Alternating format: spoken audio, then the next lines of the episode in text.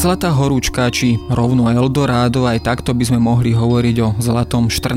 storočí. Územie stredného Slovenska, obzvlášť mesto Kremnica so svojím okolím sa vtedy stalo vyhľadávaným regiónom, kde bolo možné pomerne v krátkom čase zbohatnúť. Na začiatku tohto skvelého obdobia uhorských dejín stál mladý panovník Karol I. Robert z Anžu, a ktorý sa musel o svoje kráľovské žezlo najskôr pobiť s nepriateľskými uhorskými magnátmi a spolu s ním však prišli do krajiny aj talianskí kupci a bankári, no predovšetkým reformné úsilie, ktoré doslova naštartovalo uhorskú ekonomiku. Ako teda vyzeral zlatý boom na Slovensku, koľko zlata sa ťažilo v našich horách a ako dokázali uhorskí panovníci využiť toto bohatstvo v prospech celej krajiny. Je 14. storočie skutočne zlatým obdobím uhorských dejín. Počúvate pravidelný týždenný podcast Dejiny a moje meno je Jaro Valencom, zodpovedným redaktorom časopisu Historická reví a rozprávať sa budem s Martinom Štefánikom z Historického Ústavu Slovenskej akadémie vied.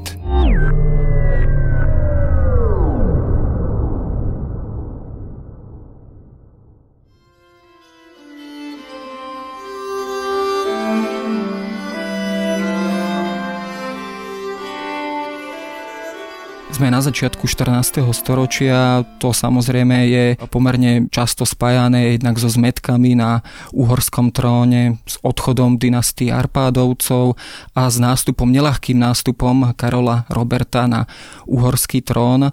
Je toto obdobie aj často spájané aj s akýmsi naštartovaním, teda po určitom vyjasnení alebo utrasení sa pomerov v Uhorsku.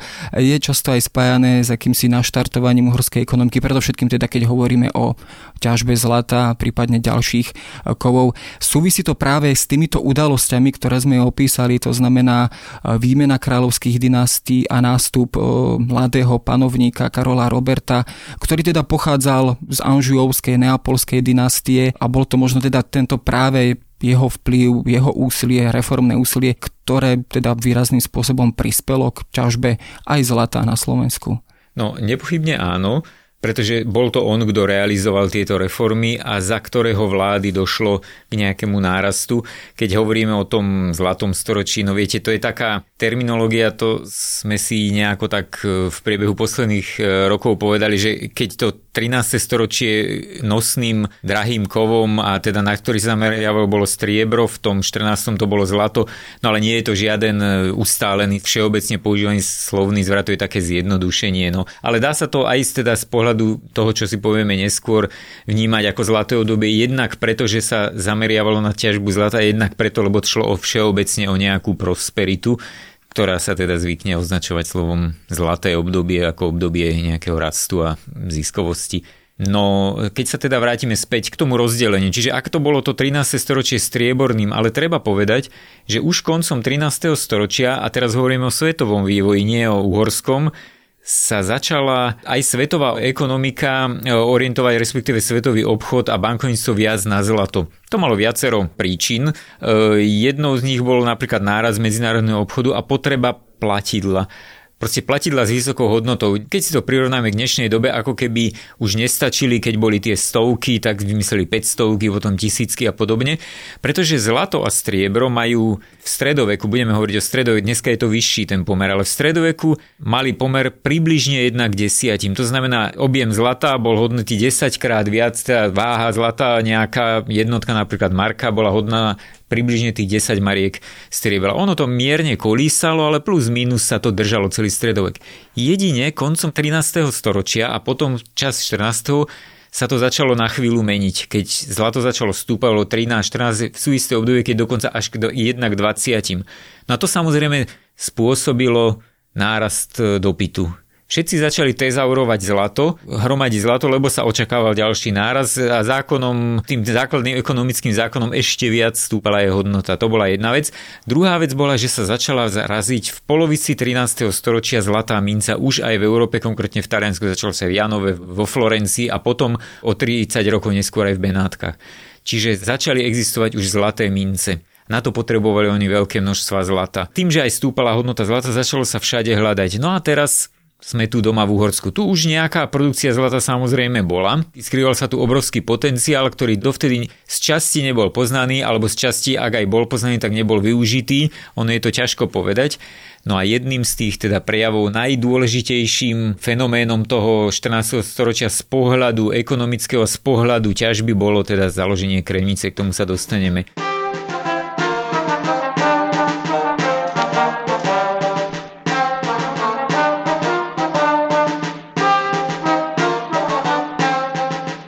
Karolom Robertom je samozrejme trošku zviazaný aj osud Kremnice alebo začiatok mesta Kremnica.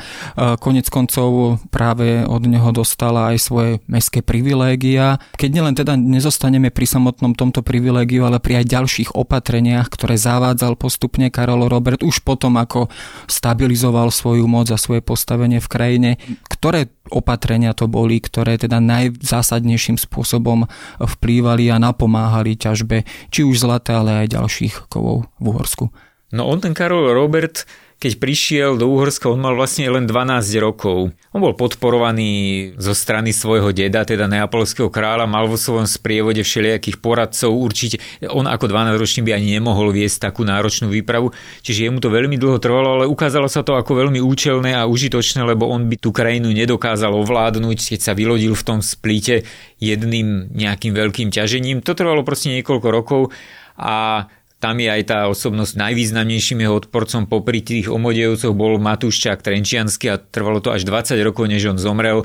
A Karol Robert medzičasom vyrástol a stal sa z neho už teda 30-ročný muž, keď Matúščák zomrel. Takže on sa postupne asi oboznamoval s tými pomermi a zjavne teda aj vďaka tým poradcom, ktorých si priviezol so sebou, postupne zistil, v čom spočíva ten potenciál tej krajiny.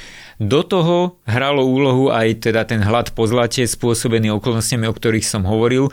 A v tom období on ako človek pochádzajúci z Talianska, dokonale oboznámny s tamojšími pomermi a disponujúci vo veľkej miere kontaktami priami napríklad na Florenské banky, kde sa začal raziť florenský floren, tak tieto veci samozrejme lepšie chápal ako povedzme by mohli byť aj príslušníci nejakej domácej dynastie, čím chcem povedať, že teda mal na tom nejaký podiel, ale no neradi hovoríme, čo by bolo keby, ale aj keby bola domáca dynastia, pravdepodobne by tiež podporovala ťažbu zlata, lebo proste ten vývoj bol taký, to nedá sa povedať, že to je len jeho zásluha a jeho a jeho poradcov. No ale určite mal k tomu lepšie predpoklady. Ten časový sled je tak krásny, že hneď ako ten Matúš, ako ten posledný veľký symbol toho odporu zomrel, tak už potom začali nasledovať tie veľké reformy. Čiže na čo sa ten Karol sústreďoval. No a Karol Robert teda veľmi dobre vystihol, že potenciál krajiny teda spočíva, ako sme si hovorili, v bohatstve tých drahých kovov. Tie drahé kovy treba všemožne sa snažiť nájsť a snažiť sa tú produkciu čo najviac e, kvantifikovať a potom nejakým spôsobom podporovať zahraničný obchod. A teda za tým účelom musel urobiť jednak reformy fungovania baníctva, jednak aj zahraničného obchodu, aj spôsobu platenia napríklad e, cla zahraničného a potom aj razbu minci. Aký charakter mali tieto opatrenia? Išlo povedzme o zníženie povedzme poplatkov alebo teda týchto cieľ, mýt, e, danie práve privilegií konkrétnym e, mestám e, alebo teda bolo to povedzme uvoľnenie tohto obchodu spod tej štátnej kontroly, ako by sme to možno dnes tieto opatrenia jeho charakterizovali? Šlo o zvýšenie produkcie a samozrejme aj zvýšenie toho cla ale tým, že sa zvýšila celková produkcia, viete, zvýšenie v každom smere lebo čím sa viac produkuje, tým sa viac zvyšuje aj ten podiel toho, ako všetci na tom svojím spôsobom získajú. No, predtým ten obchod upadal a aj ťažba do istej miery nefungovala dobre. A teda povedzme si aj prečo. Tí Arpádovci, alebo tá jednoduchšia forma fungovania baníctva, teda v Uhorsku bola taká, že kráľovi akože, ako si správneho pohľadu patrili všetky drahé kovy na území kráľovstva.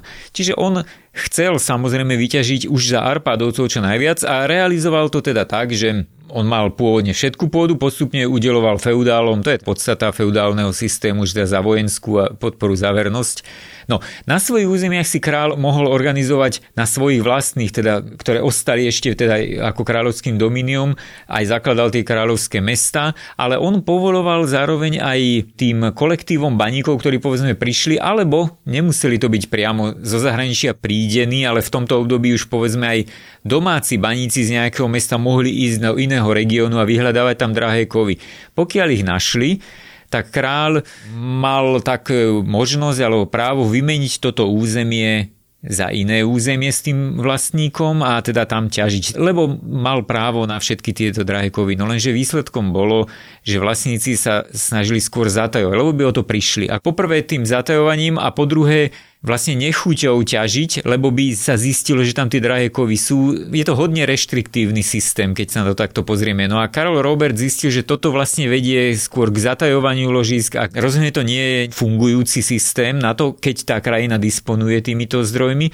Takže to urobil tak, že dovolil vlastníkom si ponechať tieto územia, pokiaľ na nich našli tie drajakovy a ešte aj im dovolil ponechať si tretinu z toho, čo patrilo kráľovi ako výnos. Kráľovi patrila podľa typu drajakov 8 až 10 toho výťažku. No a z tejto 8 až 10 tak si mohol ten vlastný územie niečo ponechať. Tak samozrejme už bol o mnoho viac motivovaný nezatajovať to, lebo bezprásne niečo získal. Dovtedy len všetko stratil. Tak to bola veľká reforma a veľmi významná vec ktorú teda Karol Robert v oblasti ťažby drahých kovov urobil. Keď teda hovoríme o zvýšení produkcie ťažby, e, opäť máme nejaké písomné doklady alebo vieme nejakým spôsobom rekonštruovať, vypočítať, o akých objemoch zlata, ťažby zlata v tomto období išlo. Povedzme naozaj, keď hovoríme už o tom zlatom búme, o tom najväčšom náraste a keď to vieme kvantifikovať povedzme ročne. Tie ložiska zlata, ktoré sa tu našli vtedy v tej kremnici, museli byť tým, že vládol ten hlad po zlate, tak tam samozrejme sa sústreďovalo hľadanie najmä na zlato a museli byť obrovské, museli byť neskutočne veľké, pretože v úplne novozaloženom meste sa okamžite založila aj mincovňa. To je veľmi neštandardný jav, aby sa mincovňa založila niekde, pokiaľ túto kúsok od tej kremnice bola štiavnica, ktorá už bola etablovaná veľmi teda fungujúce banské mesto a neurobila sa tá mincovňa tam, ale v Kremnici. Jednak asi preto, že v tom období to zlato hralo prvoladú úlohu a museli to byť tie ložiska obrovské. No a teraz, keď sa vrátime k tej ziskovosti, na ktorú ste sa pýtali, Ziskovosť, zvlášť pri drahých kovoch, je to také zvláštne, že najvyššia je v tom prvom období, keď je na povrchu. Na povrchu je vždy najčistejší ten kov, lebo to všetko zvetrávanie, viete, zlato, striebro, tie ostávajú, lebo sú stabilné aj chemicky, čiže všetko ostatné sa nejakým spôsobom degraduje a tie najvyššie vrstvy, ktoré sú najviac vystavené poveternostným vplyvom, tak tie potom majú najvyšší obsah zlata a striebra. Čím viacej ide do hĺbky, tak tým sa znižuje ten obsah.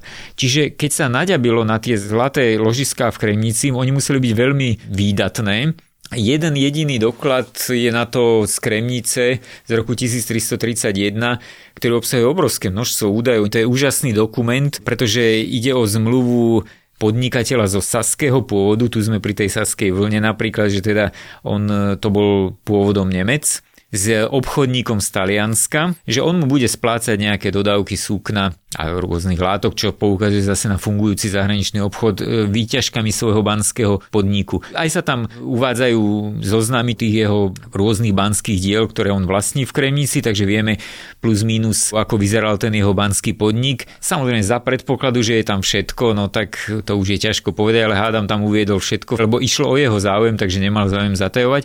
No a keď som to preratával teda, tak mi to vyšlo, že ten jeho podnik za jeden rok vyprodukoval približne 300 až 400 svojej hodnoty, ako bol ohodnotený. Keby aj bol podhodnotený, lebo ním ručil za tie dodávky a tak ďalej, aj tak je to neskutočná ziskovosť pretože aj bežný banský mlyn napríklad v období 14. storočia vyprodukoval z neskorších obdobiach 10-15% svojej hodnoty. Aj to je úžasná ziskovosť na obdobie, keď napríklad inflácia je o mnoho nižšia. No ale e, je to takto, takže v tomto období tá ťažba v tej kremnici musela byť nesmierne zisková. Museli tam prúdiť tí ľudia po tisícoch, lebo to, ako hovoríte, to Eldorado alebo Zlatá horúčka.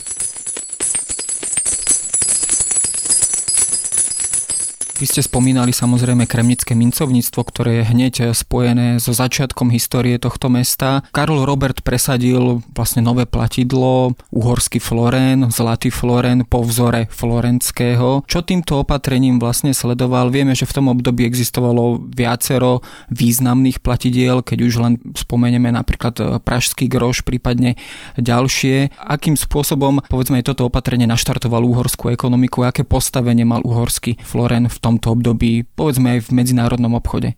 No to je jeden z ďalších tých krokov jeho reforiem, keď sme hovorili o reformách baníctva, zakladaní miest. A ďalším nevyhnutným krokom bolo práve toto. To bolo zavedenie novej mince. Treba povedať, že nie je jediné, lebo on napríklad zaviedol aj nové denáre. Denár a groš sú strieborné mince a floren je zlatá minca. No a keď ste teda spomenuli pražský groš, groš teda v tomto období to sa odvodzuje od talianského verzu grosso, čiže veľký. Zase je to veľká strieborná minca s vyššou hodnotou ako dovtedajšie denáre, čiže to je minca, ktorá má slúžiť v zahraničnom obchode, alebo teda začala sa používať v zahraničnom obchode, aby bolo možné vyplácať veľké objemy hodnoty. No a Karol Robert, ktorý disponoval zásobami zlata, čo bolo na Európu vzácna vec, tak začal raziť teda aj zlatú mincu po vzore, ako sme hovorili, Zlatá minca sa začala niekoľko desaťročí predtým raziť v Taliansku. Preto sa nazýva aj Floren, lebo vo Florencii je to aj na ňom napísané nakoniec. V tomto období bol akýmsi dolárom medzinárodnej stredovekej výmeny práve ten florenský Floren, alebo teda benátsky dukát, čo sú zlaté mince. No on teda tým, že mal aj kontakty na florenské banky proste a neboli náš jediný, kto razil imitáciu florenského Florenu, tak začal raziť túto zlatú mincu ako dokonalú imitáciu florenského Florénu. Lebo keď si predstavíme, ako to mohlo začať, no tak mám tu tieto zásoby zlata, začnem raziť mincu a teraz aká bude veľká, čo na nej bude zobrazené. Toto bolo treba rozhodnúť. No a on sa rozhodol, že čo sa týka veľkosti, rídzosti obsahu zlata a aj zobrazovaných motivov, že bude dokonalou imitáciou florenského Florénu. Skutočne to, aj keď sa na to pozrieme, no škoda ukázať to nemôžeme, ale keby sme si to mohli ukázať, tak on sa veľmi podobal. Presne rovnakú Laliu na jednej strane, presne rovnakého Jana Kresiteľa na strane druhej. Až na nápis tam namiesto Florencia dal napísať Carolus Rex, král Karol, však teda on bol vydavateľom. No ale v dobe tej pomerne nízkej gramotnosti a tak ďalej tá minca bola, a keď som bol aj teda niekedy na konferenciách, čo som sa bavil s numizmatikmi, keď si to tak pozrel, pozerali, tak hovorili teda, že hodne vydarená bola tá jeho imitácia aj z dnešného pohľadu.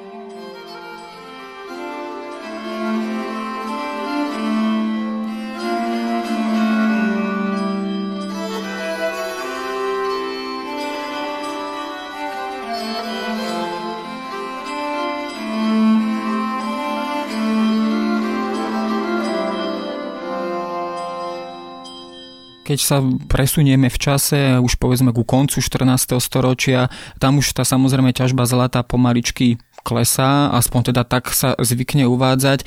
Bolo to spôsobené práve vyťažením tých najbohatších ložísk, povedzme povrchových ložísk, prípadne s inými faktormi to bolo spojené, či už s poklesom ceny zlata vo svete ako takej a teda vývojom v medzinárodnom obchode, teda s čím súvisela práve tento vývoj v Úhorsku a môžeme teda hovoriť o takom už sumraku tejto zlatej epochy. Zo všetkého trošku, ako hovoríte. Áno, tá vyťaženosť tých ložík hrala nepochybne nejakú primárnu úlohu v tom zmysle, že už nebolo také jednoduché dostať sa k tým množstvám relatívne s vysokou rízosťou. Čiže sú napríklad doklady na to, že na povrchu sa v niektorých e, šťastnejších prípadoch nachádzala až 50% na rídzosť v tom najproduktívnejšom období v Kremnici. No a tým, jak sa postupovalo do hĺbky, jednak bol nižší obsah drahého kovu a jednak tým, že sa ide do hĺbky, tak je to technologicky náročnejšie, vniká tam spodná voda, inak spodná voda je najväčším a najzákladnejším problémom celého baníctva, keď sa teda ide do hĺbky. To je problém proste, ktorý sa stále musel riešiť. Na prvú ho nikto riešiť nemusel, to bolo jednoduché, lacné tam ťažiť. Čiže samozrejme z tohto pohľadu klesá produkcia. Tú produkciu nevieme odhadnúť presne, koľko mohla byť, ale Karol Robert tesne pred koncom vlády sa dal na dynastickú politiku. Zasnúbil sa jeho druhorodený syn Ondrej s jeho neapolskou príbuznou, ale tam ho neprijímali, tak na to bolo treba investovať obrovské množstva peniazy na podplácanie a všelijaké tieto diplomatické kontakty. Je taký známy prameň, kronika, kde sa uvádza nejaké detaily o ceste kráľovnej Alžbety manžel manželky tohto Karola Roberta a matky toho Ondreja, ktorý teda bol zasnúbený, aké množstva zlata a striebra ona tam viezla. Oni to potom pretavili na mince vlastne v tých talianských mincovniach a vidíme, ako rástla produkcia mincovní vo Florencii a v Benát, čo sú dve hlavné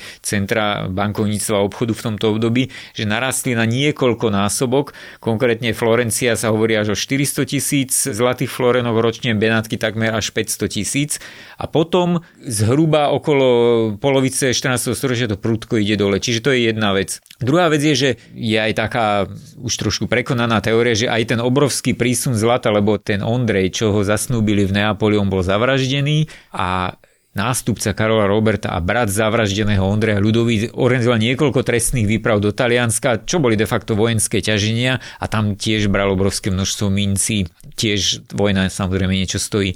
No a to je zaujímavé, že kronikári v Taliansku spomínajú tieto zlaté mince, že teda veľmi sa na to zameriavajú a tá pozornosť, ktorú tomu tí kronikári venujú, je sama o sebe veľmi indikujúca, že teda čo znamenali tie uhorské mince. No a on tam píše, ten florenský kronikár, že král Ludovít, teda brat zavraždeného Ondreja, že prinášal zo sebou veľké množstva zlatých mincí, ktoré nazýval falzifikátmi, v tom zmysle, že teda napodobňovali tie florenské, že mali ten mincový obraz v podstate napodobnený, ale inak boli rídzosťou a veľkosťou prakticky identické, to sa odlišuje v desatinách percenta, takže vnímali to veľmi intenzívne v tom Taliansku. No. A potom, keď teda sa po týchto všetkých výpravách a po všetkých týchto udalostiach už uhorský Floren výslovne etabloval na medzinárodnej úrovni, že teda už sa vedelo, že to uhorský Floren a začal do istej miery tiež fungovať ako ten dolár medzinárodnej výmeny, lebo mal to zaručené množstvo zlata. Na to sa dbalo pri Florene, že aby sa dodržiavala rídzosť, lebo toto sa napríklad pri rínskom zlatom časom nedodržalo. Tam klesal obsah zlata, ale pri uhorskom Florene to dodržali a preto sa udržala to jeho renome tak si mohol dovoliť ľudovít urobiť takú vec, že nahradil už tie pôvodné florenské imitácie vlastným motívom. Čiže namiesto tej lalie tam dal erb domáci svojej dynastie a namiesto toho Jána Krsiteľa tam dal svätého Ladislava, čo je teda svetec pochádzajúci z domácej uhorskej dynastie.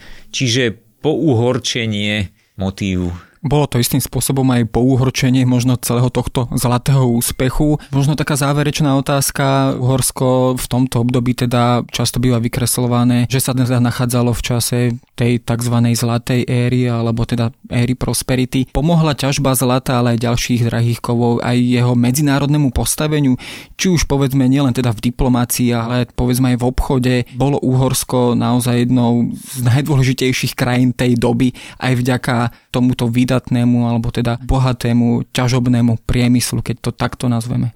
To množstvo zlata zabezpečilo jednak náraz zahraničného obchodu, lebo mohlo sa niečím platiť za dovoz zahraničných tovarov a teda narástol ten objem, to je jedna vec. A nepochybne aj postavenie, teda samozrejme je aj viac než len ekonomický vývoj. Napríklad tieto vojenské výpravy, no tak môcť si dovoliť viesť vojnu a viesť výpravu až na juh Talianska, to niečo stojí a umožnilo mu to práve toto zlato. Zrejme by ju nemohol financovať, nemohol viesť, keby to zlato nemal. Samozrejme aj s ohľadom na medzinárodnú situáciu, ale to by Arpadovci neboli mohli urobiť. On to mohol urobiť. No. Takže nepochybne to malo aj tento rozmer posilnenia krajiny. No ale tak, aby sme to zase nepreceňovali, v prvom rade to znamenalo pozvihnutie samotnej krajiny. Bolo to dôležité pre krajinu samotnú. No a samozrejme 14. storočie neukončilo dejiny baníctva na Slovensku, nasledovalo ďalšie obdobie, ktoré zase zvykne byť nazývané medené. Je spojené aj so sudom Turzovcov a Fugerovcov, teda významných obchodníckých rodín, ktoré zase pozdvihli a vyviezli Slovensku meď do sveta, ale to už je samozrejme diskusia na ďalší podcast, pri ktorom sa niekedy stretneme. Ďakujem.